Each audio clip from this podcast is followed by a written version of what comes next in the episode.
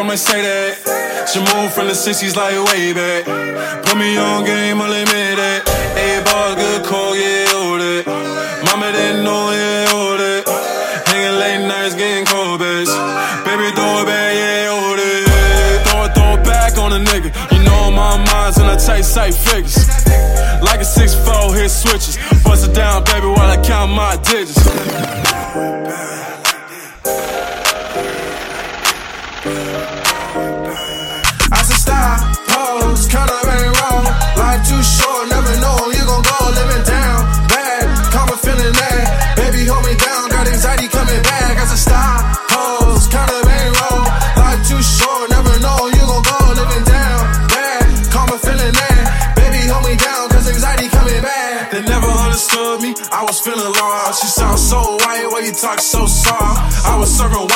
Get it all off. Mama never knew everything that went on coming in the house with an ounce in the scale.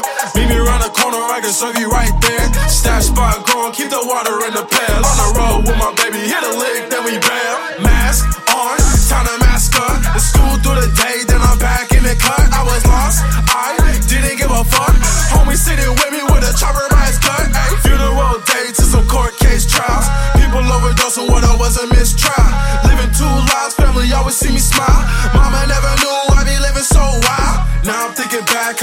Live crazy. Wanna be a thug cause my daddy didn't raise me. I just need a love for the streets could save me. Glad I made it out, but my mind's still crazy. I said stop, pose, kinda bang roll. Life too short, never know you gon' go living down bad. Karma feeling that, baby hold me down cause anxiety coming back. I said stop, pose, kinda bang roll. Life too short, never know you gon' go living down bad. Karma feeling that, baby hold me down, got anxiety coming back. I said stop,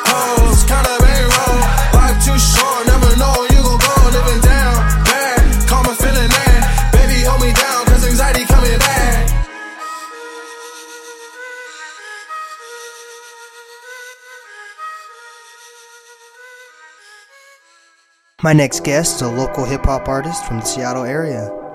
He is fresh off the release of his latest album, Soul Tapes, which is available on all major platforms.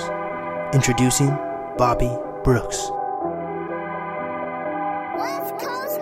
Making my move on the back street. Nuggets on swole, they fat me. That hair so good, might trap me. I'm running my shit like a track me. I'm on my way, I'm on out. Business moves going back round. Off the back and get down. Do another show, then bust down. All on my way while you all in my face. Flights out of state, get a bag and I skate. Left my old bay, now I got a new bed. You know I am, I ain't gotta explain. Never fell love till I put her on game. Way that I stroke it, man, her go insane. Solo on, dolo on, rocking my tail. But back for the faith, then I'm back in your bed. Calling my plays, you know I'ma shine. Man, she asking for all of my time. Put her on schedule, then back to the grind. Pussy is cool, but that money look fine. Two fours on the beeper, this nigga must trap. Moving so much, you can trap me on maps. Swear I'm just hungry, my nigga, yeah, that. This money don't sleep with the fuckers on nap. Baby, throw ass, I'ma catching the smack. Love for the night, then I'm tossing it back. Out in the hills, finna thump through a stack. Out in the hills, got us doing all that. Welcome back, everyone. Today I'm with a very special guest, the one and only Bobby Brooks. Yes, sir. Yes, sir. How y'all doing? You know, it's a beautiful day and shit. Yes, it is. It is. Yesterday was actually raining. I was trying to go swimming yesterday, and it was like Mhm.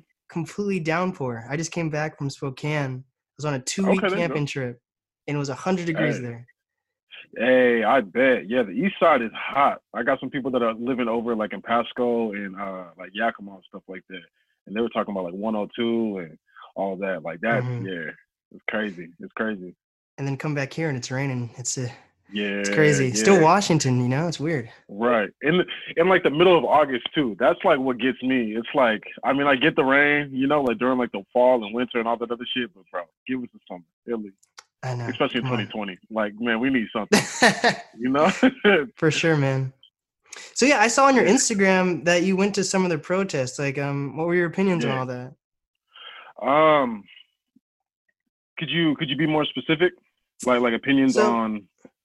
The how Seattle handled it, like with Chaz and Chop. Like I interviewed Martial Law Band, and um, Mhm. they had everyone has like a different perspective on everything that's going on. Some people were at the protests. to just feel like they're a part of something. Some people actually were protesting because of Black Lives Matter. What was the reasons Yeah. for you being there? Um, my reasons. Um, so quick little backstory. Growing up, um, I grew up in a like like Everett, kind of like east of Everett, if you are familiar with that area and stuff like that. Um, Mhm. So it was like largely like when I was young, it was a lot of like Latino, Mexican, and black kids and white kids. But then as like you know got older and stuff like that, there was less and less like diversity and you know gentrification all happened and everything like that. Right, everybody moved out and you know moved further south and moved further north. So I went through a lot of just racism, discrimination uh, in schools, friends, sports. Um, you know, I've been I've been called every single name in the book. I was probably called every single name in the book by the age of ten. You know that type shit. So um, when all this happened, it was like like there was no second guessing. I'm just like, bro, like I have to be there. Like that is like that could have easily been me. I've had run-ins with the police where I'm putting handcuffs in, but you know, thank God to you know my guardian angels and whoever else is looking out for me. Nothing happened. You know, I'm still here. But that could have easily been me. That could have easily been my my brothers. You know, my sisters, friends, family. You know, so yeah, it was like I had to be there. Call to action. Yeah, for sure, dude. I um, I had this I had this interview like less than a month ago, Mhm. and um, the person had like made a song about everything that was going on. So I was like, oh, this is the perfect chance just to talk to them about their opinions. They're from Seattle, and then I was I wasn't even a deep question that I asked them, and they were just like stuttering because they didn't. Because what I've noticed is like even some artists feel like they have it's their job to make a song about what's going on, even if they're not really informed and the Right, right, question right. was worded so in a way that it made them so uncomfortable that they decided to cut the interview and we had to end the interview because they were so misinformed about everything that was going on i was like i was like okay but here are the statistics so what you're saying doesn't really add up and they're like you know what can we just can we just cut this so that's why i felt like asking you know Absolutely, absolutely. Yeah, no, that's wild. It's um, I mean, a lot of people are, are getting their information from. I mean, I want to say our parents' generation. I don't know um how old you are. I'm guessing you know we're we're close in age. Um, I'm 24. Mhm. Um, and our parents' generation, they're all getting their information from like CNN, uh, Fox News, and, and all those news stations that are all controlled by you know one entity and everything. And so they're all saying the same shit, but in different ways. You know get Mhm. different responsive message and everything. And then our generation is getting everything from like Black Twitter and Instagram and all this other stuff, which is great because it's like it's almost unfiltered. It's raw. You know, we're actually seeing real videos and all that other stuff. But at the same time, not a lot of people are doing the background research, the extra research that goes Mhm. into, you know, for, like really understanding the the depth of the situations and everything. So yeah, no, I definitely feel you. That's that's frustrating. Yeah, there's a lot of clickbait too, which uh, which is Yeah. weird. So sometimes Instagram we could be cool because like you can just see bites of information, but if you're just taking it for the bites versus seeing like the headline and then actually clicking on it, because headlines are really misleading lately. Very much, very much. I think they always have been. I mean, Mm. going back to like propaganda, like in, in, in the world wars and everything like that. Like it, it- it's it's all about attracting the the viewer that is not trying to pay attention. You know, grabbing them. You know, um, so yeah, it's, it's it's always been clickbait. You know, I think it's always going to be clickbait. You know, Mhm. but shoot, I could be wrong too. Never know. It's a it's a weird time to make Yeah. music, and it's Yeah. weird because some people are they want to, like I said, like some people are making music about what's going on. Some people hmm are just trying to make music to make people feel happy, and you just have to find Mhm. your happy medium during this whole thing. Absolutely, absolutely. Um, like me, me and a couple friends, we kind of started like a little, like almost like a support group, and and it didn't last too long, but I think it served its purpose. Um, and we just hit up like you know some other people in our community and and in our circles and stuff like that, and and organized um, just like a meetup and and just talking about what's going on and making sense of everything and what can we do, like what change can we actually enact? And there's a certain laws that we can look at that that, that we can then you know attack and help you know change or alter or something like that you know? Um but yeah you know like, like there's always something that we can do within this or or, or find our kind of groove within the chaos and everything like that you Mhm. know if that makes sense As an artist in Seattle, do you feel like Mm. artists are coming together during this time, or are they kind of separating themselves? i mean i can't i can't say yes, but I can't say no because it, it's such a weird time because one, there's no shows happening. 2 Mhm. there's no parties happening, and so it's like like like we're all divided because of COVID. You know, Mhm. so everyone is divided, and then this happens. I think if COVID wasn't here, but we had all the the the protesting and stuff going on, I think there'd be like a lot more connection within the artists because it's like, damn, we really are one. Like we really got to look out for each other, and you know, we're in this together type shit. You know, like like kumbaya type shit. You know, but Mm-hmm. Yeah. um, due to COVID, I yeah, I I haven't seen it. Maybe there is, but I haven't seen it myself, so I can't Yeah. no yes. I get that. I've um I've seen like some weird shows. Like there's like some outside shows that I've been seeing, Mhm. and yeah, like yeah. I saw like some like Black Lives Matter shows, which I thought was it was interesting. mhm. But um, I don't know. It's weird that because that's how a lot of that's how a lot of people meet other people like through concerts and stuff. So not being able to do sure. that can be pretty difficult for some people. yeah, definitely, definitely, definitely. Yeah. But like everyone's had to adapt. Like what are for me, uh, what I've been adapting by is by you know like doing everything over Zoom. Like usually Mhm. I'd be going to my studio or the radio station and like I, Mhm. it took me only took me like two weeks into quarantine to realize that just sitting around wasn't going to do anything. So I had to even if it's just over Zoom, I had to do something. So, what about you? What have you been doing to adapt? Um, well, luckily, I I found a job. Um, right like the week before everything went to lockdown, I found a job. Um, and so I just been doing that, and then also like having the studios locked down and everything. Uh, that was crazy within itself because I had my album in the studio. We didn't send it out to get mastered or anything like that yet, and so sitting in the studio. Studios locked down. Couldn't get it. Couldn't access it for like three weeks. My mom was stressing. But going back to what I was doing, um, just been writing music, you know, just writing music and, and getting everything, um, you know, ready for when things do open up, you know. Mhm. So like my entire team, we're just planning right now and organizing. Yeah, that's good. That's really good, Mhm. Dude. I was um, I don't know why I brought this up, but I've been like doing like a lot of research on like Kanye West and stuff, especially because Yeah. there's there's no way he's gonna win the election, but I just think it's fun to like for sure go go through different like rabbit holes through artists and like one thing that I found was that him, Pharrell, and Lupe had like a they had like a hip hop group they formed, and they never Hmm. released a full album, but they released like three singles, and it was called Child Reb- Rebel Soldier. So the child was Lupe Fiasco, the rebel was Kanye, and the soldier was Pharrell. It was actually pretty sick. But, um, What I also noticed because my family like they hate Kanye, they think he's just a total idiot. and they're right, like- right. they're always like, you know, he doesn't even write his own music. Have you looked at the credits? And like, if you look on any of the credits for any song, like it's like ten Right. people. I'm like, what the hell? Yeah. So it's it's weird to think. Like, I think what probably happens happens is like artists when they first start out Mhm, is they probably write all their own music, but then once they get into the industry, then I feel like that's when writers like start helping them out. But I don't know. It was just Mhm. weird to think that like someone so big has that many people helping him. Yeah, yeah. That is that is really weird. Um, I mean, even on Michael Jackson stuff, because I because I took a look at at uh, my mom had a whole bag of just records from like the 70s and 80s and all that stuff, right? Mhm. So I was going through it, and um, I flipped over Michael Jackson's. I think it was uh, what was it, Bad? I want to say. And on one of his songs, like he just had a whole bunch of writers. Same with Tupac, you know, a whole Mhm. bunch of writers, you know, on it. But you know, who knows what they were actually contributing? You know, it could have been like like he was rapping in the studio or something like that. Like Tupac was rapping in the studio, and then like the writer's sitting on the couch, and he's like, "Hey, actually, say say this like this."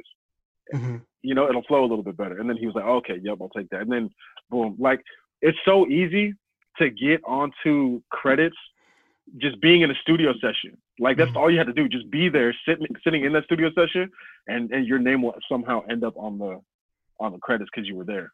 You Mm. know, it's it, it's really it's really weird how that works. Yeah, I guess it's better than pulling like a Drake where you like you don't put the credits on and then like win a Grammy and then there's fucking like lawsuits against you.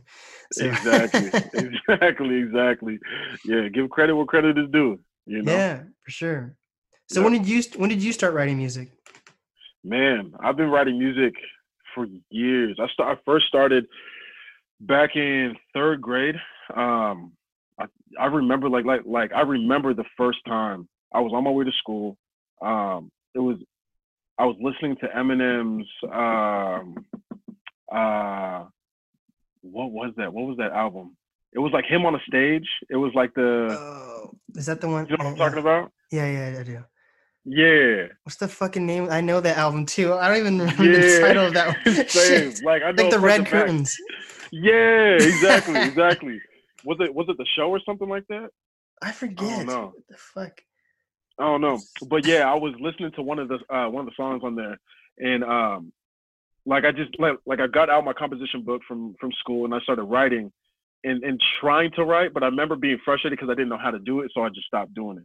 But I had you know like like some stuff written out. I wish I can go back and find that journal just to see what the hell a third grader you know was rapping about at the time. but uh, yeah, so started then and then uh stopped uh, for a while actually until about like senior year, which was like 2013. Um, and and then just picked it up. Um, took a trip to California by myself. I was bored out there. Um, I was hearing uh, Ty Dolla Sign's that song Par- "Paranoid." Uh, Like I'm yeah, paranoid, I'm tripping, yeah. And everybody was playing that shit out there, and I was like, "What the fuck? If he can do it, I can do it." And so I just yeah picked up my fucking phone, found a beat, and I started writing, and the rest is history. I've been writing ever since. Damn, because of Ty Dolla Sign. Wow. yeah, I know, yeah, crazy. Dude, I have like a theory that like he's basically like Nate Dogg. If you think about it, he's had he's had the exact same features as Nate Dogg. He's even worked with Warren G and Snoop Dogg. Like Snoop Dogg Really? helped him rise to fame. YG, all those guys from like California. Right. And like he's like one of like the best hooks right now, like lately. Well, not Yeah. lately, the past like probably like five, five, ten years. Yeah, Honestly. definitely, definitely. Wow. And see, like I didn't know about like the features and stuff like that, but to go back and look at that, like I Mhm. believe in reincarnation. I believe in you know people picking up other people people's energy that have deceased and everything. Um, that'd be crazy. That'd be a crazy like rabbit hole to dive dive into. know. You know? Yeah, that's he's a wild. sick guy too, dude. I love his music. Yeah. He's he's awesome. Yeah. and it's always been it's always been unique. He's always carried his sound. Like a lot of artists change over you know over time, but he's stayed the same in the sense of always being him. You Mhm. know, and like making his own sound and perfecting that, and you know moving forward. Yeah, for Love it. sure. So are you still currently in Everett right now or where do you live now? Yeah, yeah, yeah. Still currently out here. Oh, Yep. cool, dude. I recent I recently moved up to Snohomish, so that's not that far. Oh, for real? Got you, got you, got you. Where uh where are the Snohomish? so it's it's in between. It's far enough up in the woods that it's Snohomish, but like the closest Uh-huh. city to me is Monroe. Okay, That got you, got you. Yeah. Do you know where uh, Machias is? yeah, I know that road. Yeah, yeah, yeah, Yeah. So um, I grew up out in uh, like I, I grew up out in Snohomish, but I say Everett just because people are like, "Where the fuck is Mm. Snohomish?" And I'm just like, "Yeah, you know, let's just say Everett," you know. Yeah. Um, but like, you know where uh, like the Rite Aid is and like the skate park and stuff like that. in Monroe or Uh, Snohomish. No? I don't know Snohomish that well yet. I still need to learn Okay. more about it. Got you, got you, got you. But yeah, I live. Um, I, used to live over uh, by the high school. Okay, Yeah, cool. yeah. That's dope. small world, man. yeah, small world. So when it comes to like, because when I first started the podcast, what I noticed was that like the you know like the divide we were talking about between different artists, and yeah, probably COVID probably hasn't helped that much with the Right. divide. But what I when I interview like a few people from Everett, what they say is they a lot of them don't ever really come down to Seattle at all to work with like Seattle Mm. artists. Do you do that? Are, are you able to work with Seattle artists, or do you kind of stick up to Everett also?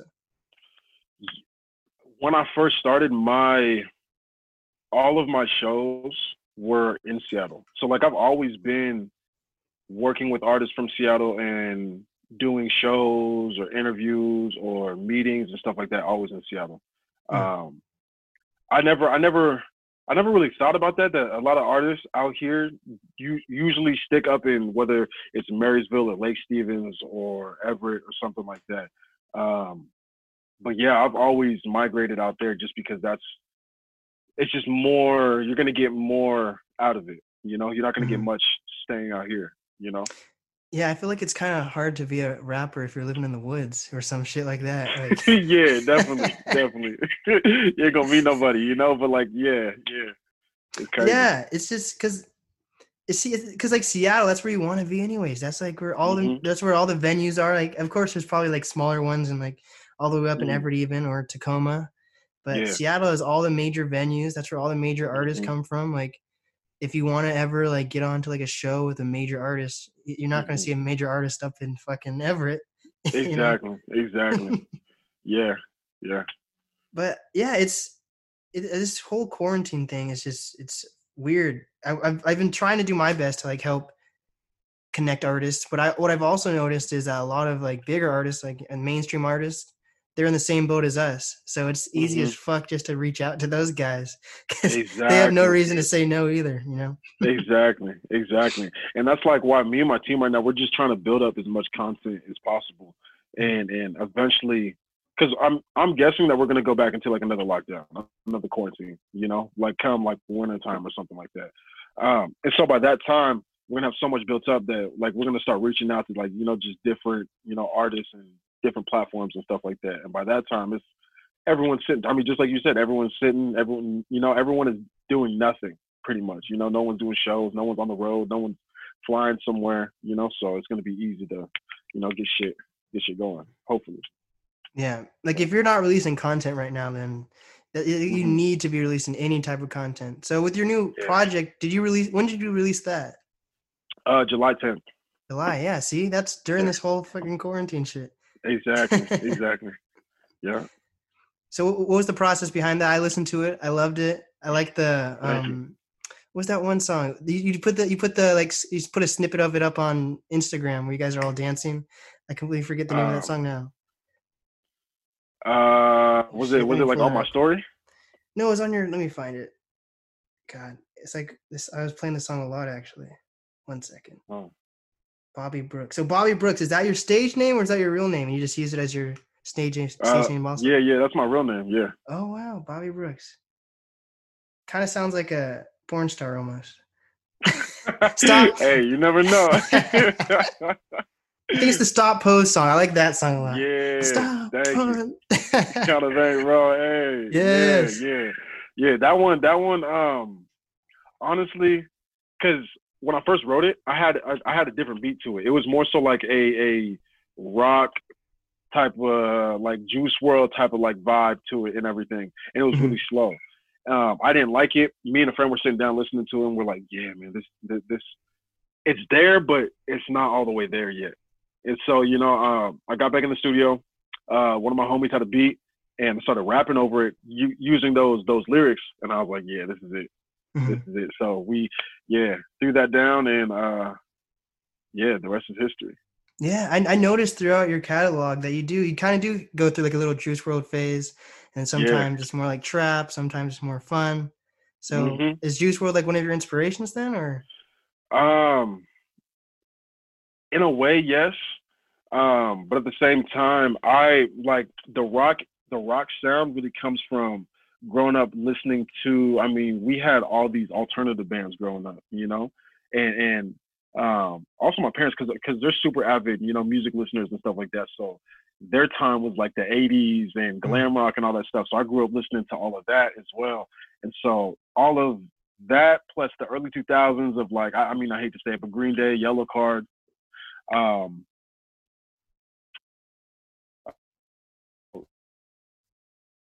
trying to think, Rascal Flatts, um, fucking Linkin Park, like just all these different bands and everything like that, right? Just all mixed together. Yeah, yeah, all mixed together. So that's kind of like that sound of where that where that sound comes from. Mhm. So so for you, how long does it take you to like write a project and put it out? Like, what was the how, how what was the process behind this album or project? um this this project actually took probably the longest out of anything that I've done. It was 14 months. But that's Mm. also because we were locked out of the studio as well and we weren't able to actually get to it. Um, so I would say in a total it, it was like 12 months of writing. Um, but the process is usually I'll start with one song and this was kind of unplanned, but I started with one song and then just the sound of that song, I'm like, damn, I'm trying to build a project around that song because this song, the sound of it has a story to it. And I have a story that I want to tell. And the story behind this project was just my time um, when I was young, just being being in the streets, doing just doing what I was doing, and then coming out of that and and now almost like, like turning my life around and just having a better focus and better vision on what I want and where I'm going and everything. Um, but I got all of that from from that one song. So Mhm. yeah, that's usually how it goes. Yeah, dude. There was I've like I like I do. I think I do a lot of research on every single guest. I listen to every single album, single, and I definitely have seen the Mhm. progression and the growth. So think this was a Thank it was a great album to put out during this whole time. So Thank what Appreciate what about that. this? What about the space theme? What was that? What was the concept behind all that with the album cover? Um, man, because I'm really a space cadet at the end of the day, and I and, and when I say that, I mean like, like I'm not. I don't feel like I'm from here. I know I'm not from here. You Hmm. know, um, and astrology has always been super big for me. Um, paying attention to. I know some people, you know, may think it's corny. Some people may not believe it. You know, whatever. But for me, astrology and zodiac signs are are big, and just and just looking at the stars and, and just paying attention to the entire world that around us. You know, because like, like we're just a small, little, significant dot in the uh, You know, Mhm. so that was kind of like the inspiration behind it, and like surfing through that, but also still, you know, catching the vibes and shit. So Hey, I get Yeah. it. That, that's a perfect explanation. thank you. I was like, man, I hope that shit hit. But yeah. yes, it does. I feel like my favorite way to think about it is like we're like, have you seen Horton Hears a Who? Yeah, yeah, yeah. We're like that fucking speck on the dandelion. Exactly, exactly. like so, in, like insignificant, bro. Like it's crazy. It's crazy. Um, let me ask you: Do you do you uh, watch Rick and Morty? Yeah, I just finished the final because um, I, I just finished the final. What is it? Final season, the season four, right? Like like Okay, three yeah. weeks ago. Yeah. Yeah, yeah. That's like one of my favorite shows, just because it's like it deals with stuff that's on Earth, but it's so just out there, and Mhm. and for whatever reason, like like my mind meshes with that. You know, it's like they could be messing with some like aliens in like galaxy number 007 like Glomnom or something like that, right? but like, yeah, but like, like the shit makes sense. So I'm just like, okay, yeah, like I'm vibing to it. But Yes. That is a pretty fucking good show. yeah, right. Hella good show. The writing is is crazy. They are under like some fire though, which is oh, he's like, didn't he like? yeah. Didn't the creator like rape a teddy bear or some shit? Supposedly, I didn't. Yeah, like like he had a show in like 2009, and in the show he was time traveling and raping the babies that would soon be rapists of other people. And so like on paper that may have made sense, but like in reality, what you doing? like that's crazy. Can't- Yeah. how does how does no one awkwardly not laugh? Like you have to awkwardly laugh at that. You how is I don't know how you get offend. I guess I I don't know. You don't you can't think too deeply about shit like that. It's just- Exactly, exactly. And it was in 2009, bro. Like, if you remember, like that time period, that was like when like Step Brothers came out and like all mm. that other stuff, like like raunchy, raunchy comedies and shit. And so like boundaries were being pushed, and people were just saying like reckless stuff. You know what I mean? So like you can't go back in time. I don't know. This is my perspective. You can't go back in time to try to cancel someone. Like, Mhm. bro, you know, Eh, or or at least like 10 years back. Like, no, like that's that's a different time period. You know. if, if it is like I was um I was listening to actually one of my favorite movie soundtracks is the fucking um what is it Bad Boys 2 the, I forget when that movie came out but that's the soundtrack to that is amazing and I was listening to it Oh yeah, yeah. And like like Jay-Z's on there Snoop Dogg's on there like all the biggest rappers at the time were on that Memphis Bleek was on there Mhm. Freeway Mhm. so Jay Z had like this one bar about somehow it was like a really homophobic bar about Mhm. not being gay or some shit. And I was like, see, right. this is this made it onto a movie soundtrack. Everyone Mm-hmm. watched this movie. This is a huge blockbuster movie. It was Mhm. obviously in the movie, and no one gave a fuck. And Right, still no still no one's talking about it. I was just it was just some song I decided to listen to one day, and like heard him say Mhm. that. So, but why does that right. not come under fire? Like, no, like I don't think the music, mu- music or movies really care about it that deeply. It's just like the culture Yeah. we're in today. Exactly, exactly. And that's what's weird. It's like like, it's like picking and choosing um, what you want to cancel and stuff like that. Um, cause yeah, music is it's always been it still is like like there's still artists that say that say faggot or or refer to like people as like queers and, and just like other stuff just, just like stuff that wouldn't be okay in like PC world today, you know, Mhm. but they're still rapping about it, but they're not under fire for it. So Mhm. it's, it, it, it's weird. It doesn't it doesn't make sense, you know. Yeah, but but I feel like I feel like Yeah. music's like more vulgar nowadays. Like people used to be like, "Dude, NWA, that shit is so hard Right. and like offending." I feel just like I feel like mainstream songs today, even Yeah. stuff like Ty Dolla Sign says is fucking like, can be taken like offensively, but no one, everyone's just rocking out to that shit. I'm like, what the Exactly. fuck is going on? exactly. No, it's wild. It's wild. Like, like, do you listen to Sada Baby? I've heard, heard a few of- of their songs. Yeah. So like his music is like, like I love it. I'll smash down, you know, I'll smash down the freeway to it, going like 85, you know, 95, something, you know. But like what he's talking about is is is crazy. Like I can't, yeah, I can't, I can't like quote his his lyrics right now, but yeah, it's wild. It's wild. It's just it's weird. It's fucking really weird. So when you say you have a team, do you have like a manager and everything like that, or how do how do you break down your Um, team? Yeah, so um, I have a I have a videographer. Um, shout out Mikhail. Um, he'd be coming out here and stuff like that. You know, shooting shooting a lot of photos and videos like that for you know different people. Um, then I also got a business partner. Um, and other than that, that's like that's like really it. I really be doing kind of everything, like all the back end work, um, like all the networking and and reaching out and stuff like that. Just just myself. I've had managers in the past. I've had um I don't even want to say like accountants, but like people that help me just like manage like different aspects of you know my career.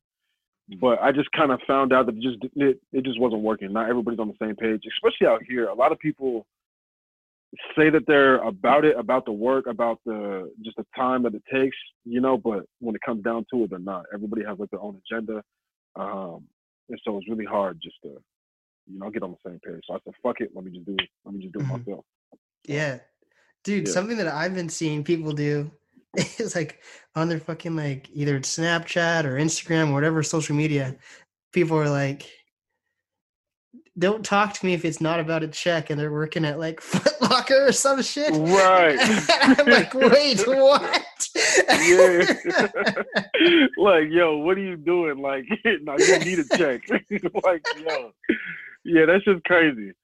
It's like I don't know, people lying and and and, and I blame I blame the music culture for this too because like like rappers always be saying that type of shit. You know what I mean? So and, and then it trickles down into like normal everyday society. Um, like even girls say that. Yeah, no, that's a really good point, bro. Like people be saying this shit, and I'm just like, bro, yeah, you're working a Foot Locker. Chill out. Mm. It's like funny Olive Garden. Yeah, Olive Garden. I've actually never been there though. I've never been to Olive Garden. For real? Never. Wow. Wow. Honestly, bro, I can't even hype it up. Like, don't go unless you're just gonna get breadsticks. Don't go. Like, Oh, it's yeah. trash. Yeah, it's bad. It's bad Italian food. Yeah. What i- what is what is interesting about like you said like the music industry, hip hop, whatever. It's kind of weird. Like everyone kind of relates to that.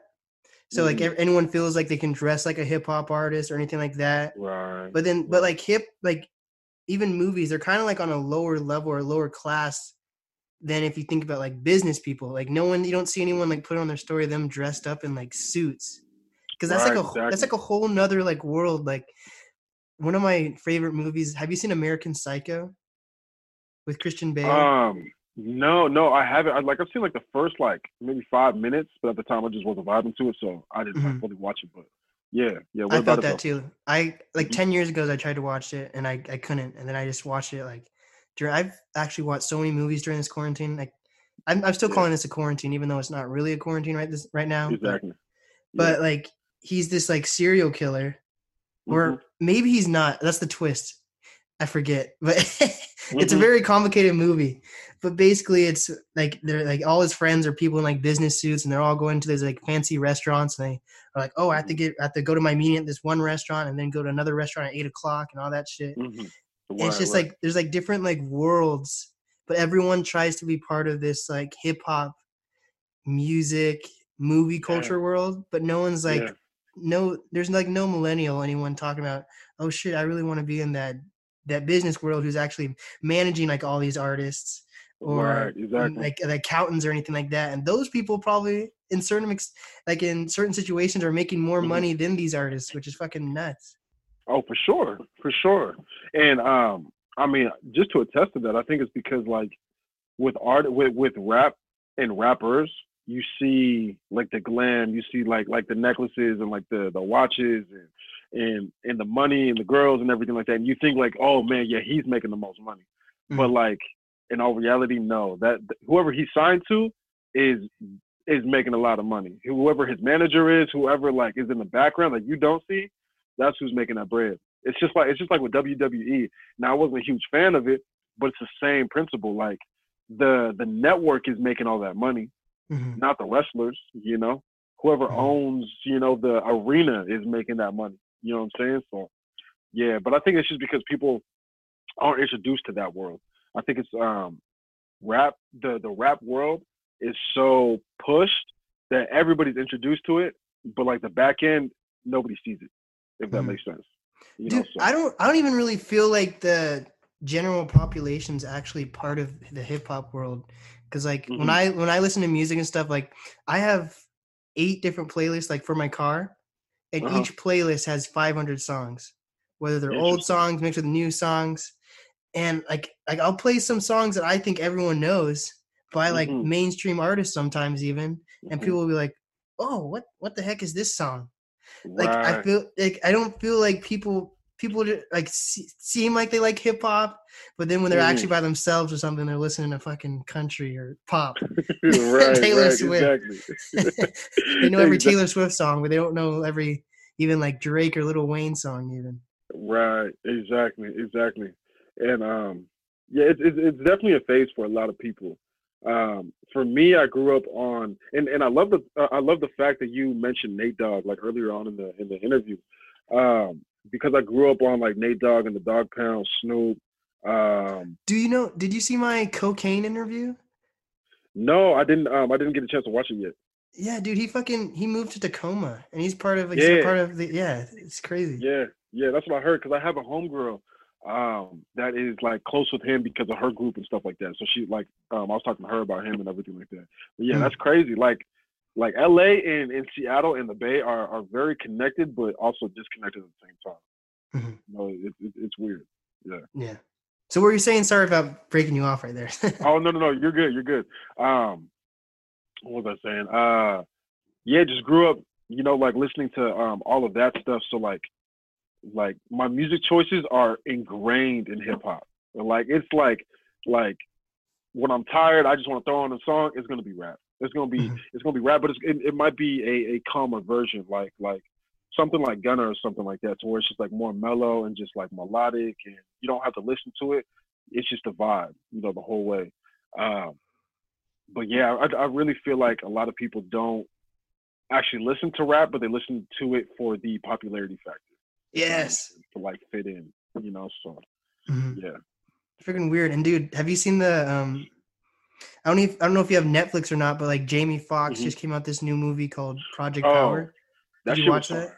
That shit was fire. Yeah, yeah. The yeah. only the only complaint I have though, and they did this with Bright also. Do you see Bright with um I did see Bright. Yeah, with Will Smith? They like those are like yeah. two they try to make it like two like black stories kind of like black movies.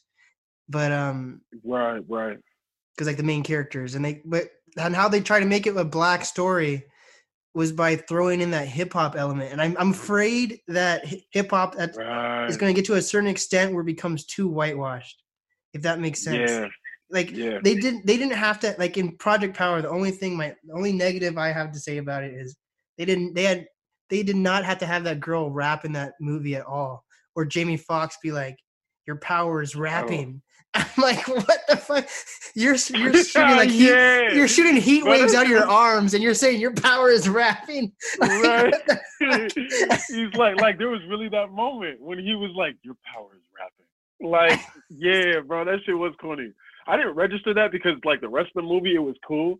Mhm. But yeah, no, you're right, bro. That shit was hella whack. yes Yeah. dude yeah.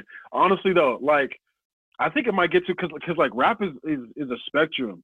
Like there, it it goes from like gutter, raw, gangster rap, and then it swings over to like conscious, and it swings over to like melodic and like R and B, and then it swings back again. And Mhm. like I think we're in the like we're gonna be swinging back pretty soon because like right now like it's in that R and B where every rapper is pretty much singing. Like Mhm. like back when like T was doing his thing, you know, auto tune and stuff like that. Like a lot of rappers were having R and B artists on their songs, making the song with it melodic and everything like that, like Plies, you know, and everything. Um, but yeah, I I hope it swings back because I like that gutter shit. I like that gangster shit. I like that raw shit, and I think that's the only way that it's not gonna get whitewashed because white folks are not going to relate to that, and they're not gonna want to play that. yeah. But there's gonna be some, but yeah, that's my opinion. Yeah, Yeah. I, w- I wish I understood like I've like I've interviewed a few pop artists and I understand pop to a certain Mm. extent, but I wish I understood country and pop a little better. Like are there like subcategories Mm. to that also? Like I feel like in my opinion, I feel like hip hop is like the deepest with like all they have there's like subcategories within subcategories even. Facts. And I'm like are all and for and then when I listen to like a country song, it just sounds like "Long, long, long, I'm drinking a beer Right. and yeah. dear. yeah. what the fuck's the fuck is my this dear. yeah. That's facts though. Like I've wanted the same thing. I think there was um I don't know if it's still around, but it like in 2015 or 16, it was like called Hick Hop or something like that, where it was like Shit. country. yeah, it was H I C K like Hick Hop, and it was country country rap. But it was like, yeah, that that threw me for a loop. But that's like the only sub genre of country that I've like ever heard of. You know, Mhm. so yeah, I don't know if they do. Yeah, there is I that know, is a I thing. That, there's a lot of actually country rappers that are not like black. It's not like a Nelly type thing or a Lil Nas X thing. It's like Mhm. literal like white dudes talking about yeah, kicking it with their bros and drinking beers, and like it's an actual like category. I'm like, what the fuck? Who listens to this shit and actually enjoys it? exactly. exactly, exactly. Well, them, them, them people that you see in that video, those are the ones that be listening to it, you know? They're the ones in Yeah. Snohomish or something, probably. exactly, exactly, bro. Don't get me started. we can, we could definitely talk off air about all that shit. Yeah, it is different though, like since because I grew up in like the Seattle area, so Mhm. and then I, I just recently moved up to Snohomish and like so I was from the Okay. city, and now here, there's like there's an alpaca farm down the street from my house. There's wild peacocks. wow. Yeah, Like it's there's just it's like it's a total change, but it's kind of nice Yeah. too because my studio, where's my studio is in downtown Seattle, so it's like a Uh-huh. commute, but it's like nice to like Yeah. be in the city and then get away. Where, where's your studio at? uh, my studio, yeah, is downtown Seattle. So Hmm. um, I was working out of the lofts, like the urban lofts down there in like Hmm. like SoDo. You know where that's at? Oh yeah, yeah, yeah, actually I do. Oh, yeah, yeah. Yeah, yeah, kind of like Yeah, right yeah. next to. I don't know if you know who Milo Eubank is, but he has a studio, Hmm. um, the Rainier Building. Mm, really? Okay. Yeah, yeah. So so there's like a whole bunch of like working lofts down there in that area. So my studio was out there. But yeah, I Mhm. mean, same to you. Like, it's nice to go to the city, get all my work done, make my connections, talk to who I need to talk to, and then get back and like just and just be around trees, like quietness, little lights, and just like the night sky. Like, it, there, there's something about that. You know, kind of brings peace to the day. Yeah, man. I don't know if I'd want to ever live like in an apartment in Seattle. It's probably noisy twenty four seven. Exactly, exactly. Like the people that like live, because there's apartment buildings that are right next to Cal Anderson Park, Mhm. um, like where the Chaz Zone was and everything. Yeah. And I bet they were just going through it because Mm. it was loud. Like I don't know if it still is. I haven't been back to Capitol Hill or anything, but I know they're going through it. hmm It's I went up. I went about like a month ago after like all the Mhm. protests died down. Do you know? Any, do you know any like the hype beef shop, hype beef shops like Buffalo Exchange Yeah. or Lucky Dog? Yeah, yeah. So, yep, I went into. That's like Lucky Dog. Yeah, yeah, yeah, yeah, yeah. Mhm. I went to Lucky Dog, and no, for oh, I did like this whole. I just did this whole like adventure throughout Seattle. Like we had like I had like sushi down near the Target in downtown Seattle. There's like this nice sushi Okay. restaurant, and then after that, I went to um the UW to go to like Lucky Dog and Buffalo Exchange. I got Yeezy Power Phases, like they're Really? like brand new for like seventy bucks. I was like, Damn. At the at the Buffalo Exchange. at the at Lucky Dog, and that was like the cheapest. Oh, at Lucky. Dog, they over it's like a thrift shop still, Yeah. and they Yeah. like they sometimes they overprice their shit. And I was like 70 Mhm. bucks for these power phases. I have to. Yeah. Yeah. That's crazy. That's Mhm. crazy. That's like um who else does that? Um I know I don't really shop at Urban Outfitters, but I mean I'll go there if I have to get something and I'm like in a rush and I know like I kn- I know that they're gonna have something, but Urban Outfitters, um, they overprice like a motherfucker. But it's Mhm. all like thrift store clothes and shit. Like I could find this at a thrift store. You know what I mean? But Yeah, I Yeah. found a freaking Barney's in New York jacket, like a jean Uh-huh. jacket at a thrift store like last month also for 30 bucks. wow. I was like, and I got it. I had to. Yeah, yeah, bro. That's yeah, that's clutch. That's a clutch Mhm. find. That's a clutch find. but Yeah, fucking um. Oh, go ahead, go ahead. Oh yeah, but I was just saying. But anyways, like then like the like that weekend after I left Seattle after that adventure, there was like protests Mhm. again. I was like, holy shit. Yeah, like it. Yeah, it was kicking off for a minute. Like there was a lot of protests in the South End. There's a lot of protests downtown. Um. Oh, and going back to it, there was a lot of white people there that weren't there for the right reasons, and that's what frustrated me. Like I only went one time because there was just a high chance of, of shit going down. Excuse me, of shit going down just because there was people there strictly for just eh, like like their anarchy fantasies and shit like that, bro. Like throwing like Molotovs at fucking cop cars, throwing M80s at cops and stuff like that. Like like bro, like you're doing too much and that's not why we're here. Like Mm. we're not here to take over the fucking city or like trash shit. We're here to strictly just get our point across. Mhm. You know, everybody has their own agenda. Yeah, dude. I um, I don't know if you listen to podcasts at all, but I like I listen to Joe Rogan, like All literally time, bro. twenty four seven, bro. Every day, every day. Yeah. and he he fucking I feel so bad. He's like he like in every like all the later like the past month, every single episode he brings up fucking Seattle and Portland and just trashes us. I'm like, holy Right. shit. Right. but like, like he has like the outside perspective because like he's not actually up here. And and, and it's funny hearing people that aren't up here talk about like the Chaz zone. Like he had someone on one day and they were talking about the Chaz zone and they were like yeah they like took over the police uh precinct and there was guns and there was this and there was that. That just wasn't it at all. Like they chose to leave type shit you know? Um but yeah it's just it's just crazy. And speaking about that podcast shout out to Joe Rogan. Hopefully one day I can get on that shit Shit. Get out. get to the universe bro. Mhm. yeah he's dope Dude, he he actually he he lets people interview him sometimes too. Like I don't know how Yeah. often he did it, but like a few months into quarantine, like like he's probably associated with these guys somehow. But like hmm he um did like a Zoom interviews with these two guys, and it was Mm. cool because it was like his picture with like the American flag, and then them on the other side. I was like, Right, holy right. shit, from a different perspective. That's crazy. Yeah, yeah, that's wild. That's wild. I need to check that out because yeah, I haven't haven't seen that. That Mhm. yeah, that would be a crazy perspective. Yeah. know? Dude, I I used to be obsessed with the Breakfast Club, and like their fucking interviews have gone downhill so Yeah. much. And Yeah. Charlemagne, he just does not give a fuck anymore. Like he's he de- you can just see that he wants to quit. But he has a he has a podcast with Andrew Schulz. Have you Oh, listened to does he that at all? No, no, I didn't even know. Oh my god, dude! It's called The Brilliant Idiots. Okay. It's probably one of my. It's like it goes Joe Rogan, and Uh-huh. then have you seen Anchorman? Yeah. Um, Will Ferrell has this podcast called the Ron Burgundy Podcast, where No, he's like in, doesn't, bro.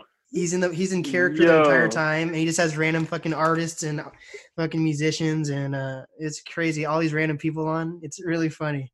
That's hella funny, Yeah. bro. Okay, damn. Yeah, I'm, yeah, I'm about to check that out. Yeah. Yes, and then it goes, and then so it's it's Joe Rogan, Ron Burgundy, and then it goes to Brilliant Idiots because because they oh and Charlemagne and Andrew Schulz have been on Joe together. Have you seen that episode? I did. Oh yeah, Andrew Schulz. Yes. Okay. Yeah. I wasn't. I wasn't putting the name to the face.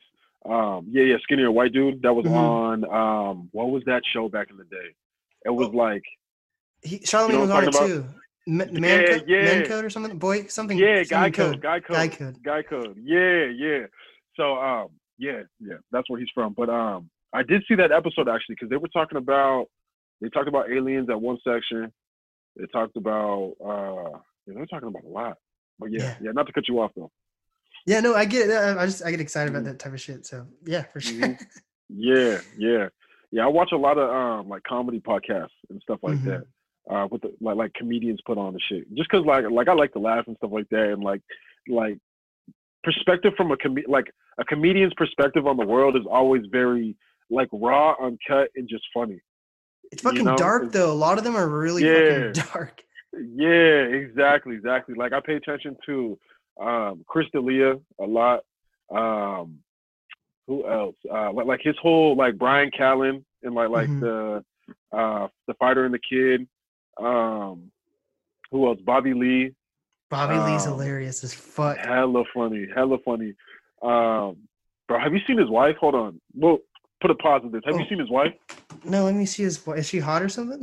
no, she's bad as hell. Like I never would have thought Bobby Lee could get a could get someone like that. Oh, but I mean, fuck. hey, anything is possible. yeah, bro. the Yeah. Crazy. Dude, he looks like he's. Down syndrome, and then she's just like, oh my. Right. like she funny as babysitting him. yeah, bro. It's Holy just shit. crazy. yeah, but like I watch like a lot of that shit. Um but yeah, definitely always go back. I circle back to like Joe Rogan and stuff like that. Mhm. Um, bro, he just had uh, who's the who's the hold on, let me see, 'cause he, he's like a magician. oh, I just watched that today. David Blaine. Yeah, bro, did you see him Fucking stick the ice in his frog. arm? Oh my! I just saw that today. I was like, what the fuck? Yo, I'm like, I was trying to watch that, and I, I, like, I just couldn't. Joe's like freaking out. He's like, yo, what the fuck? Like the whole entire time he's. And then he's that, like, "It's magic." I'm like, "How the fuck is that magic? You just stuck an ice pick through your arm." Yeah, what? like he was real delusional. Like that shit was crazy. But and and then and then like he didn't even get all the way in the first time. and he's like, And "You he was like, nerve." like yeah. I was like, yo, what the fuck? Don't do that. Just don't do it.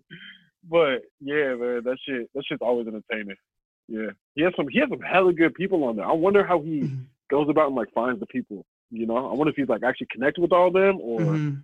it's like uh yeah, I don't know. I want to know, like, because I don't usually, I don't usually ever like look up that. Like sometimes I look up the people that he's had on, but sometimes I don't really do like a deep dive. Yeah. But I, I wonder if any of these people are literally just like normal people that he ever he just puts on, or if they all have to be like a certain level of celebrity or a certain level of like knowledge. Because right, like, exactly. some of these people I've like never heard of in my entire life, ever, ever. Like and like like, there was one, one. yeah, exactly. Like there was like this one blonde lady, um, she's like a she studies ancient um like medical practices and shit. Huh? And so like like she's a doctor, but I guess like her Twitter is super big because um he kept mentioning like, oh yeah, on your Twitter feed, on your Twitter feed, on your Twitter feed. And I was like, okay, let me just check this out. And she has a huge following, so I don't know how she does as a doctor, but Mhm. she does. So I'm yeah, I'm thinking it's like you have to be at some sort of celebrity status, you know, in order to get onto the show or something like that. Or what know. if what if they have like only a hundred followers, and then just because he's like, oh, your Twitter feed, then all of his followers Right. just fucking hop on theirs, and then by the time you look, like, because sometimes I don't watch an episode until like the next day, so that gives those fucking because within like a day he's already gets like a million views. Exactly. So Exactly. I'm like, what maybe like he he only need like even like a hundred thousand out of that two million mm-hmm. views, a fuck ton of people to have on your yeah, social media. definitely is. Definitely is. Like that's to get onto that would be probably like like one of like the biggest promotion pieces that you could probably use. You know what I'm saying? Um, cause like like he just he just had uh, Post Malone on there too. Dude, that was so funny. I actually think that was a really good interview. It definitely was. It definitely was. I I'm almost finished with it. Um, but yeah, no, that was a really good interview. Like, cause like, jo- like he got Joe laughing and stuff like that. Joe was all loose. He was drinking, smoking. Dude, they Um, were on they- shrooms. Yeah, yeah. He said he was on shrooms. I don't know if he really was. Or He brought it up in just another interview too, so I think they actually were. Oh wow, dude. Yeah, I bet that was lit. Um, and then yeah, Post Post was just like chilling. Like, yeah, that was crazy. That was crazy, dude. There was an interview. Um, what's his name? He's like like David Choe or something like that. Mhm. He's like an Asian dude. Did you did you see that interview? hmm I've seen, one? I've seen them all. I, rec- I remember his name. Remind me about. Remind me what happened in that one because I I remember so, the name. So so he was talking about um like he he's he's an artist. He he's a painter. oh like, yeah, yeah, yeah. And he went to Yeah, fucking South- like Jamaica, not like the he, with the Brazil, like he was like South running with America. the yeah, yeah, Yeah, yeah. He went to South America looking for a dinosaur, like when he was yeah. like 19 or 20 or something like that, and then like had those crazy stories. Like, bro, I was listening to that like while I was working, and I work at a desk, right? Mhm. And I'm like trying to like look at the screen, but I'm like like I'm glued to this shit. Like his stories are just crazy. Like that shit, yeah. Like that Mhm. was yeah. He has some really dope people on there. He Yeah. does. He fucking does. Sometimes they get too dark for him, even though, and then he's like, "Oh, okay, okay, buddy, you, Yeah, you good?" yeah. like we need to take a minute, you know? yeah, but dude, that's fucking dope. And have you heard? Have you listened to Bill Burr's podcast before? Um, is it like like the one where he's on stage, like on the couch or whatever? I, I've only seen, I've only, I've only listened to. I don't know if he is there like a video one of him doing it or. Yeah, yeah, yeah. There's like a video one. Um, but I haven't I haven't really watched it too much. I watch his stand up though. Dude, his stand up is dark as fuck. It's hella dark. It's hella dark, but that's why it's so funny though. Yeah, You know, because it, it's just like real shit. you know? yeah. So that's fucking podcast. I listen. To, I literally probably listen to podcasts like six hours a day.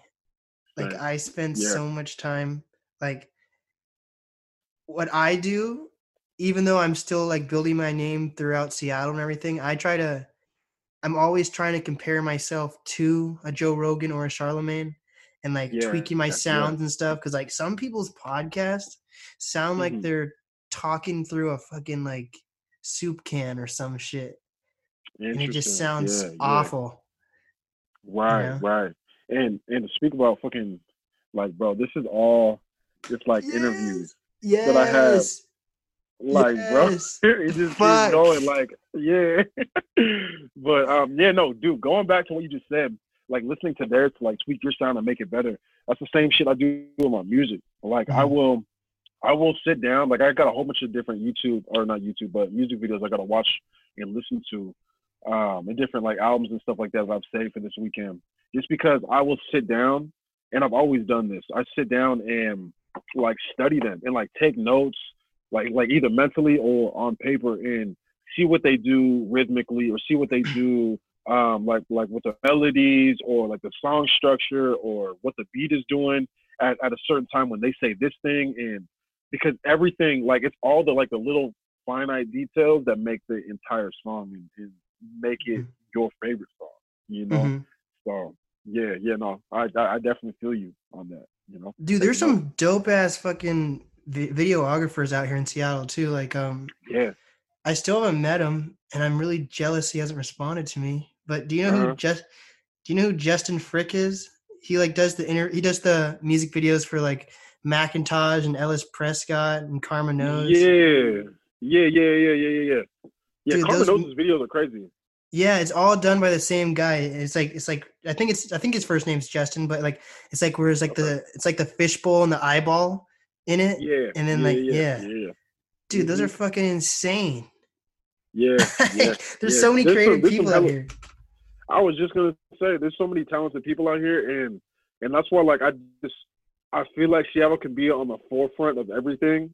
It, it just like we all need to come together type shit because like you look at like places like L.A. or New or like New York, um, Atlanta, a huge example, Texas, um, even like Detroit and stuff like that. Like in Chicago, like it's like every other city, like everybody comes together and they all like create this entire push and then they all get their own limelight at, at one point or another you know um but it's like out here everyone's trying to get like their own lime limelight off the off the bat and it's like no one's breaking through that that that glass ceiling you know Because I think it's like a I have no idea how many people there are or how many artists there are in Seattle, but it's like it's like a one in a million chance of actually that working. Like the only one who's really worked for is like Lil Mosey.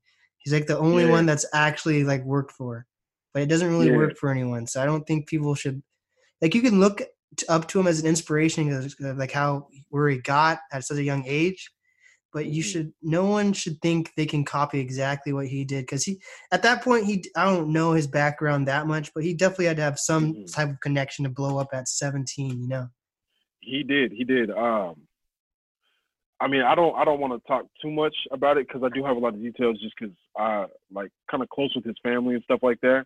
We could definitely talk off air about it. But um, yeah, no, definitely did. There was there was definitely hmm that background help.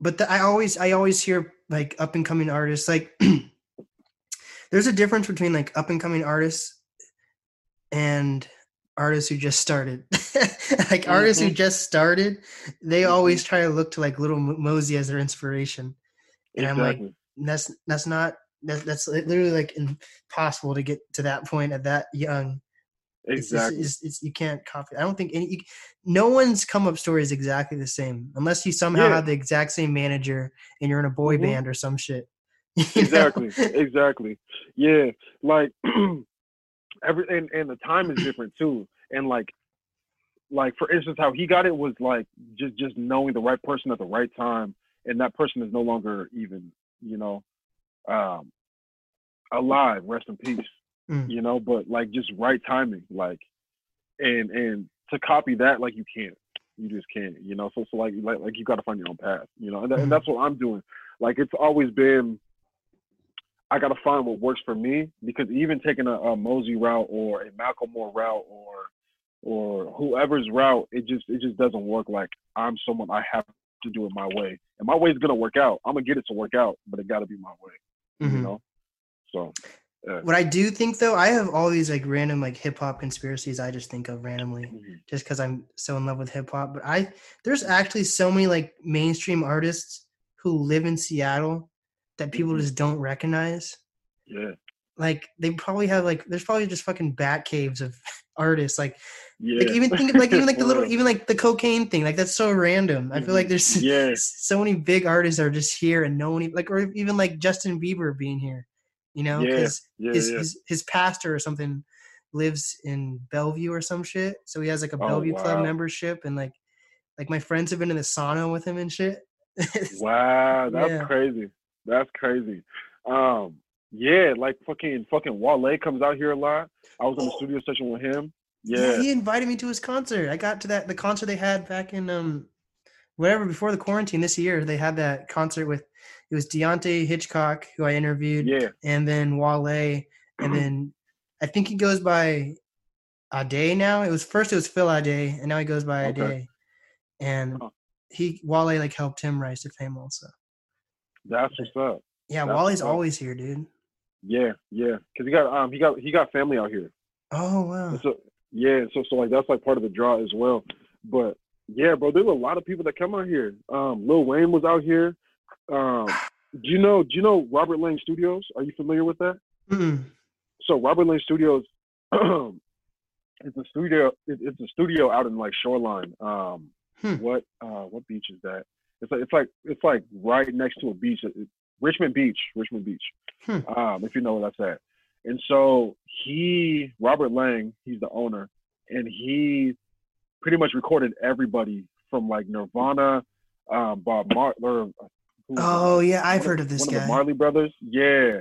And um, like he's done the Foo Fighters, everything, right? Mhm. And so um, I'm still I'm still I'm still in touch with him. And so Lil Wayne came out one time and and everything like that, like late at night, like like had like the van pull up, got in hella quick, did his thing, got out hella quick, you know, like super incognito, didn't let anybody know, you know. Shit. But it's like like shit happens all the time out here. It's just people don't see it. There's like levels to it, hmm you know. But yeah, you just don't see it.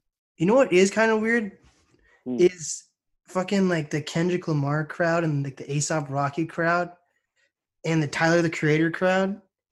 They're all very connected, even though they're com- from completely different cities. Like Kendrick's from like Yeah. California, and then fucking ASAP Rocky, and I I think yeah, ASAP Rocky's from New York. I don't Tyler the Yeah. Creator is from California, right? Where's he from? yeah, yeah, yeah. He's from Cali. but then like the only the, it's weird that how I found out about Tyler the Creator was because he was on Schoolboy Q's Oxymoron album. So I have no I had no idea who he was before that. And he was like the chorus for one song, and I was like, who the fuck is this guy? And then fucking little. Then Kendrick Lamar was on ASAP Rocky's first album, the the one Mhm. train song and fucking problems. Yeah. I'm like, how are all these different cities just connect? And then like Schoolboy Q was on Cherry Bomb, like I think it was like one or two songs. And it's just like how the and then fucking somehow Pharrell gets mixed in with all those guys too. Like, Exactly. Cause, cause I think uh, Pharrell, Pharrell, he he's also a producer. Mhm, so like he's just like in the studio and stuff like that with a lot of these artists, uh, which would be dope. I'd love to have a studio session with him. I, you you would learn so much, you know. mhm. Um, but yeah, man, I wonder I wonder how and what connects all them. Maybe maybe it's just the timing because they all kind of came out at the same time, like around the same time frame. You know what I mean? So it's like just like reaching out to different people and all that. But it's funny to see ASAP Rocky and Tyler and Tyler the Creator's like relationship. Like they're It's like so best funny. friends. Yeah, but they're like Yeah. hella different. But like, yeah, Mhm. it works. It's funny. I wish I wish Seattle like so my favorite rappers they it's always like switching like have you ever done like the Spotify thing where it shows you who you listen to like at the end like the wrap up it shows you who you listen to the most like Mhm, mhm. each year it's a fight between like the game and Lil Wayne like it switches between 1 and 2 for me Interesting. Interesting. and I think it's so crazy like the game has helped so many artists and I wish that I wish we had like at least one artist who actually like would put everyone on in like Seattle. Like feel- I feel like that'd be Yeah. cool. Like like the game, like a father figure, like not someone who's just like giving everyone like you know like the game doesn't in a way where he like puts people on his albums and it's like really helpful in that way. It's not like it's just like handouts, but we don't really have like because Macklemore does like the residency, which is kind of cool, but you have Mm-hmm. to like after you reach 21 or something, you can't be in it anymore, or it might even be earlier. But you don't really see Macklemore putting on just random artists in Seattle. But then the game, yeah. he'll have just like street guys on his like albums. Yeah. And he'll just destroy exactly. a track. I'm like, holy shit. Exactly, exactly. Yeah, no, I pay attention to that a lot, especially when it came to like Nipsey. Like he's one of my favorite artists, like one of my top artists. Always been for like ten years plus. Um, but like he put on like his like his entire like neighborhood, and then also like surrounding like hoods and stuff like that, where it's like different artists and younger artists too, like like Bino. Um, do you know do you know who Bino Rideaux is? Shit, dude. I fucking. Do you know who Gundes Gardasan is? Sounds hella familiar. He um Hella familiar.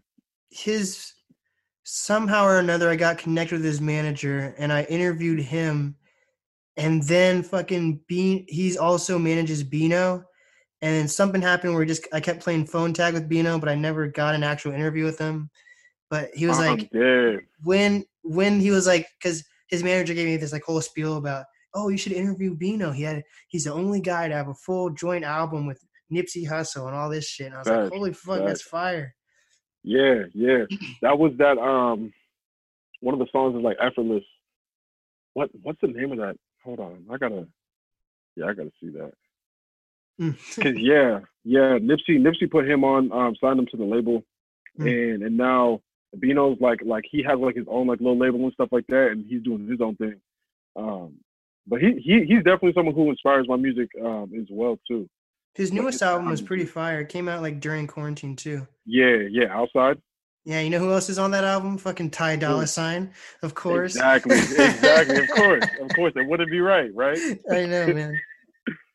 um what is that oh yeah no pressure Mm. was the, was the name of that tape um the the, Yeah, the yeah. joint tape that they did yeah, But yeah, there's just so many people are connecting. And then we just literally all the cities in general, all the music hmm. cities are connected. Whether it's L.A., any of those guys, even fucking Detroit.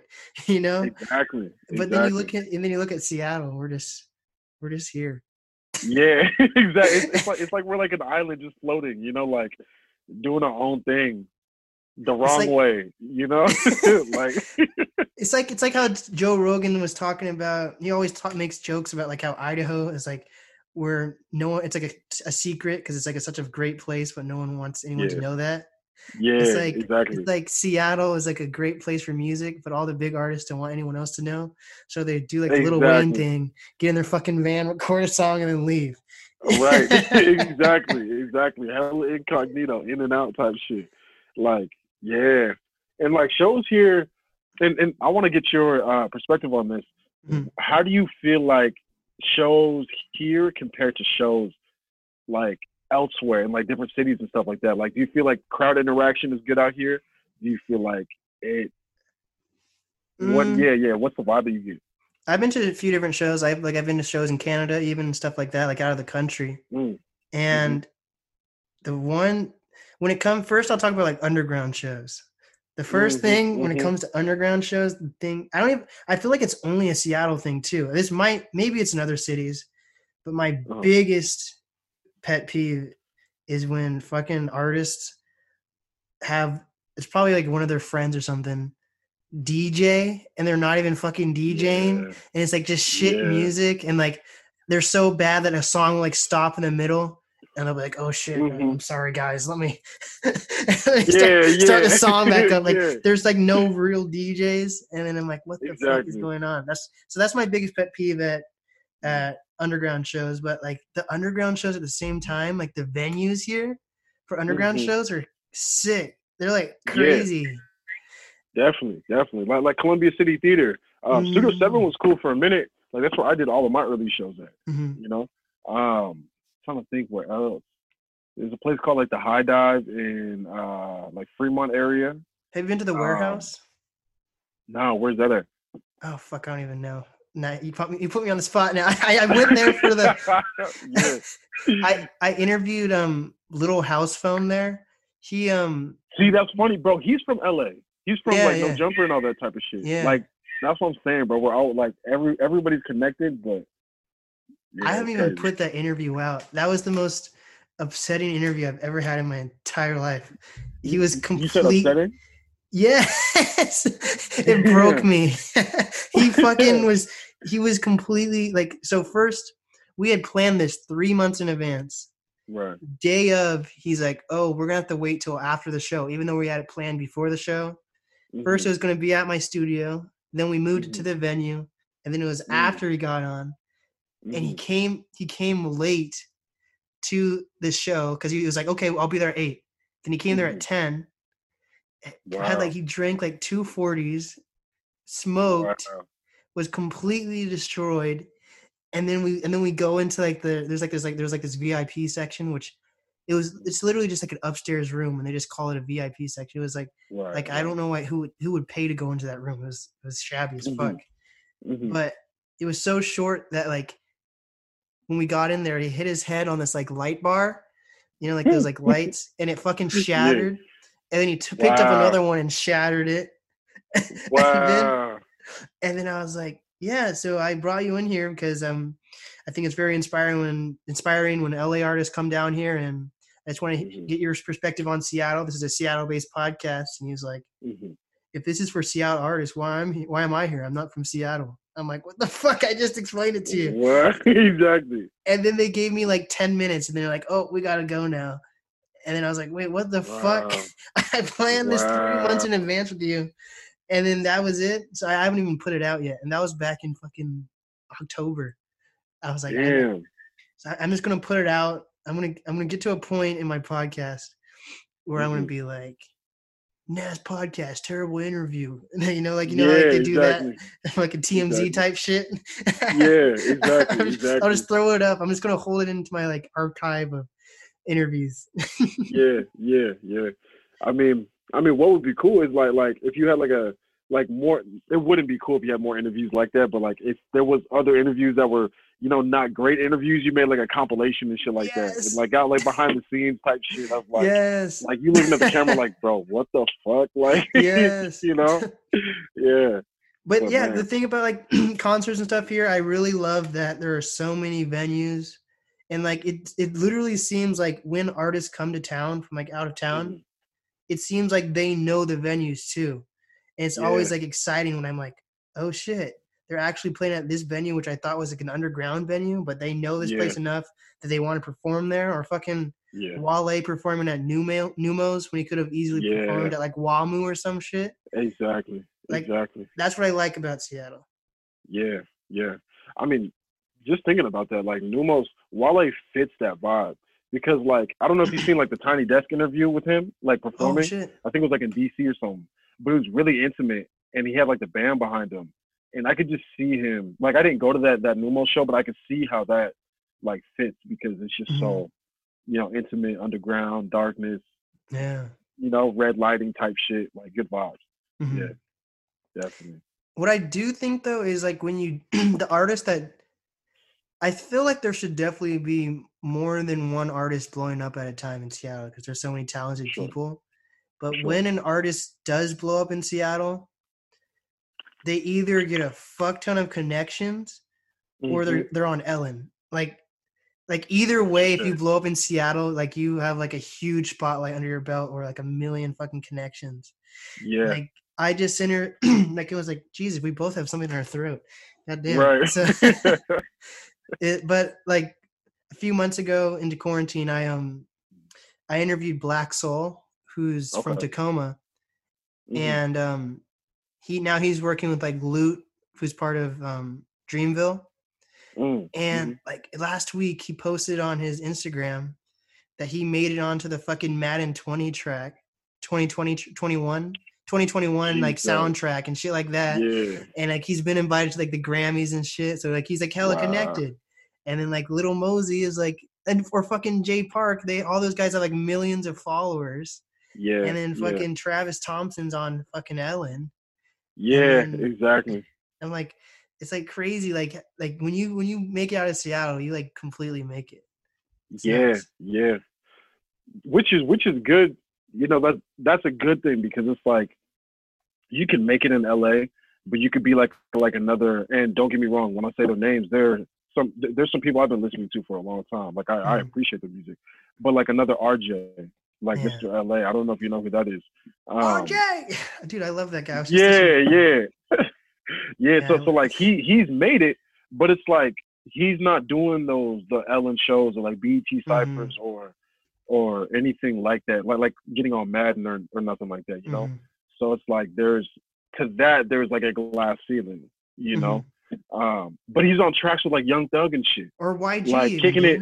Yeah, yeah, and like and like like kicking out their houses and shit like that. So it's it, it, it's it's a weird balance, but you know, coming from Seattle, that's a good thing. I I like it. Yeah, You know. that is weird. I I I don't know. I feel like I'm happy I I was I grew up here.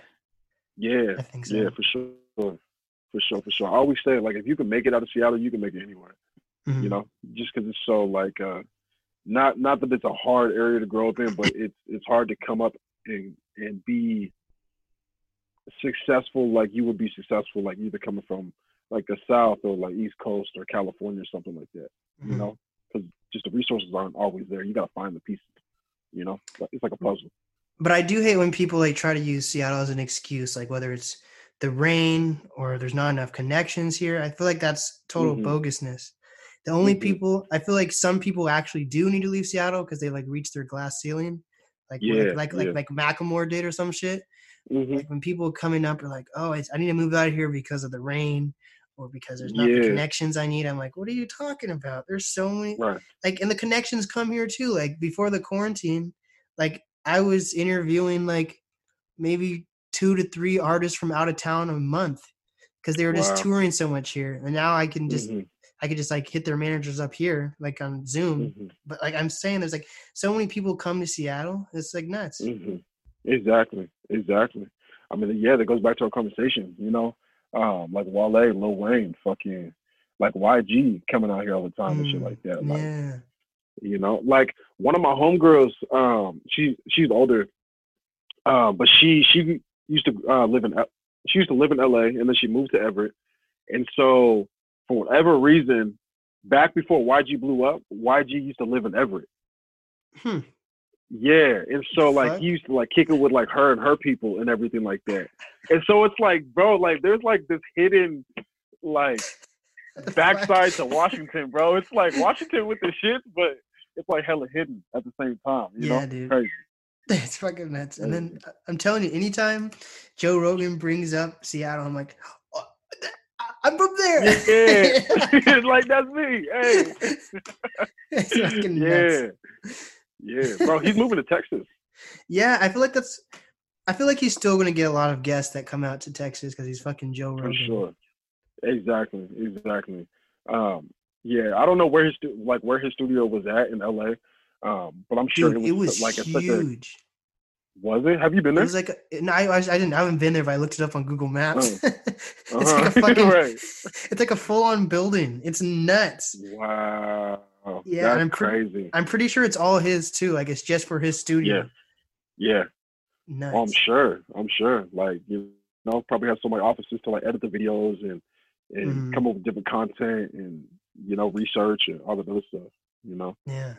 yeah, that's crazy. I, I hope he keeps it there. What if it like what if he turns it into like the Joe Rogan Museum? I would go That'd to be that. yeah, I'd definitely go. I would definitely go. He's at a level to where he could do that, Yeah. and like, yeah, he would get a lot of people going. Especially with that fucking Spotify deal, man. Yeah, bro, he blew up with that shit. Like, like I don't know. Wait, wait, has it gone into effect yet? No, it's so he's giving people him and Spotify are giving people until January, I think, to completely Okay. transfer over because at that point, hmm I think he's gonna keep all the old clips and everything on YouTube. hmm If, if that's my understanding, but there's not there's Mhm. not going to be any new clips on YouTube, anything like that. Yeah, Spotify is like they're literally like revamping Spotify. I don't know if it's just for Joe Rogan, but they're making it. Hmm. So there going to be videos? Yeah, so that's what they're doing for Interesting. Spotify. Huh. Yeah. All right. That's like the. right. I don't think anyone's ever gotten that big of a Spotify deal. He's probably making more Yeah. than fucking Drake and shit just from. Yeah. And Drake is probably one of the biggest artists on Spotify too. Oh, for sure. For sure. For sure. that's he's Um, making it making it off a podcast. That's how much. Yeah. hundred million dollars on a podcast. That's On a podcast. nuts. On a fucking podcast. Yeah, that's crazy. that's crazy. And he's so humble about it too, because like I remember he was talking about it with one of his guests, and he's like, "Yeah, you know, yeah, got Spotify deal." And it's like, bro, like you got a Spotify deal. Like, who does that? You know what I'm saying? That's crazy. Yeah. dude he was making so just off like youtube he has like two channels he has the jre clips channel yeah, and then like yeah, the yeah. actual jre channel hmm and both those channels are monetized so he makes so much Oh wow. and they're two separate channels and they each get Right. millions of views like he was making so much money off youtube so they had to come up with a deal that was that much money Exactly. um, Exactly. Wow. yeah dude that's That's fucking power nuts. move. That's a power move. yeah it's Yeah. Crazy shit. So, is there anything that you've been learning during this quarantine? I know I've been learning a lot of different shit. Hell yeah, hell yeah. Um, a lot on the business side is just like just being careful of of who I work with, uh, the type of people that I need um, in my circle in order to be successful. Um, I learned how to like manage money a lot better, you know, budget, finances. Um, I learned how to, uh, I mean, a lot of personal growth shit, you know, like getting over like a lot of past traumas and everything like that. Um, coming coming to terms with myself. I, I think fully loving myself and accepting myself, you know, for for who I am. Um, and then also like on the music side, just uh like manipulating my voice because because like in the in the album, you know, like like the song No Love, for instance, that's me all the way through, but it sounds like when I show it people the first time, they're like, "Bro, who is this?" And like like like like the homies was like, "That's not you," you know. But I'm like, "Yeah, no, no, that's that's really me, just like manipulating my voice." So I think during this quarantine, um, you know, took it to the next level. So like these these these next batch of songs are gonna be, yeah, it's gonna be There crazy. Yeah. Yeah. Are people recording music videos at all right now, or is that like not even Yeah. a thing? Yeah, Huh. yeah, yeah. People, yeah. I just shot two, uh, two videos. I shot um one with the uh with with one of my bros. I want to say like two weeks ago, and then another one like that same week. So, Hmm. so yeah, yeah. People doing a lot. It's just like you gotta, you really gotta reach out to people now. Now's the perfect time to reach out. You know, because like everyone's just sitting. People need something to do. People want something to do. People want money in their pockets. So like, make shit shake. You know. Yeah, So, for sure. Yeah. Well, Bobby Brooks, what is some advice that you have for up and coming artists, creators, influencers? Um, be be yourself. Uh, and and and I know that's cliche, but like entirely be yourself and figure out a way if you want to do what you want to do for a living, whatever you love doing, figure out how to monetize it. You know, figure out how to make make money off of it because you can make money off of anything, bro. Girls are doing OnlyFans. You can make money doing anything. You know what I mean? So true. like, yeah. Um, and and just push, man. It's all about who you know. Like, like it's it, it's about skill too. and It's about talent. It's about you know your drive and work ethic and everything. But it's about who you know. So like, put in the groundwork. Go to different meetings. Reach out to people on social media. Um, and just keep just keep moving. Keep the feet moving. Mhm. And what's the easiest what's the easiest way for people to reach you? Um, Instagram. Uh, reach out to my Insta- Instagram at King Brooks Baby. Um, yeah, yeah. Reach out before it's too late because you know he's Mhm. blowing up soon. So, yeah. and anything you want to promote? Um, yeah, my newest album that's out. Um, Soul Tapes out on all platforms. Uh, videos coming out. So subscribe to the YouTube channel, Bobby Brooks. Um, got like little clips on there and stuff like that. So, yeah, get at me. Dope. Well, Yes, this is the NAS podcast with. Bobby Brooks, aka King Brooks. There we go.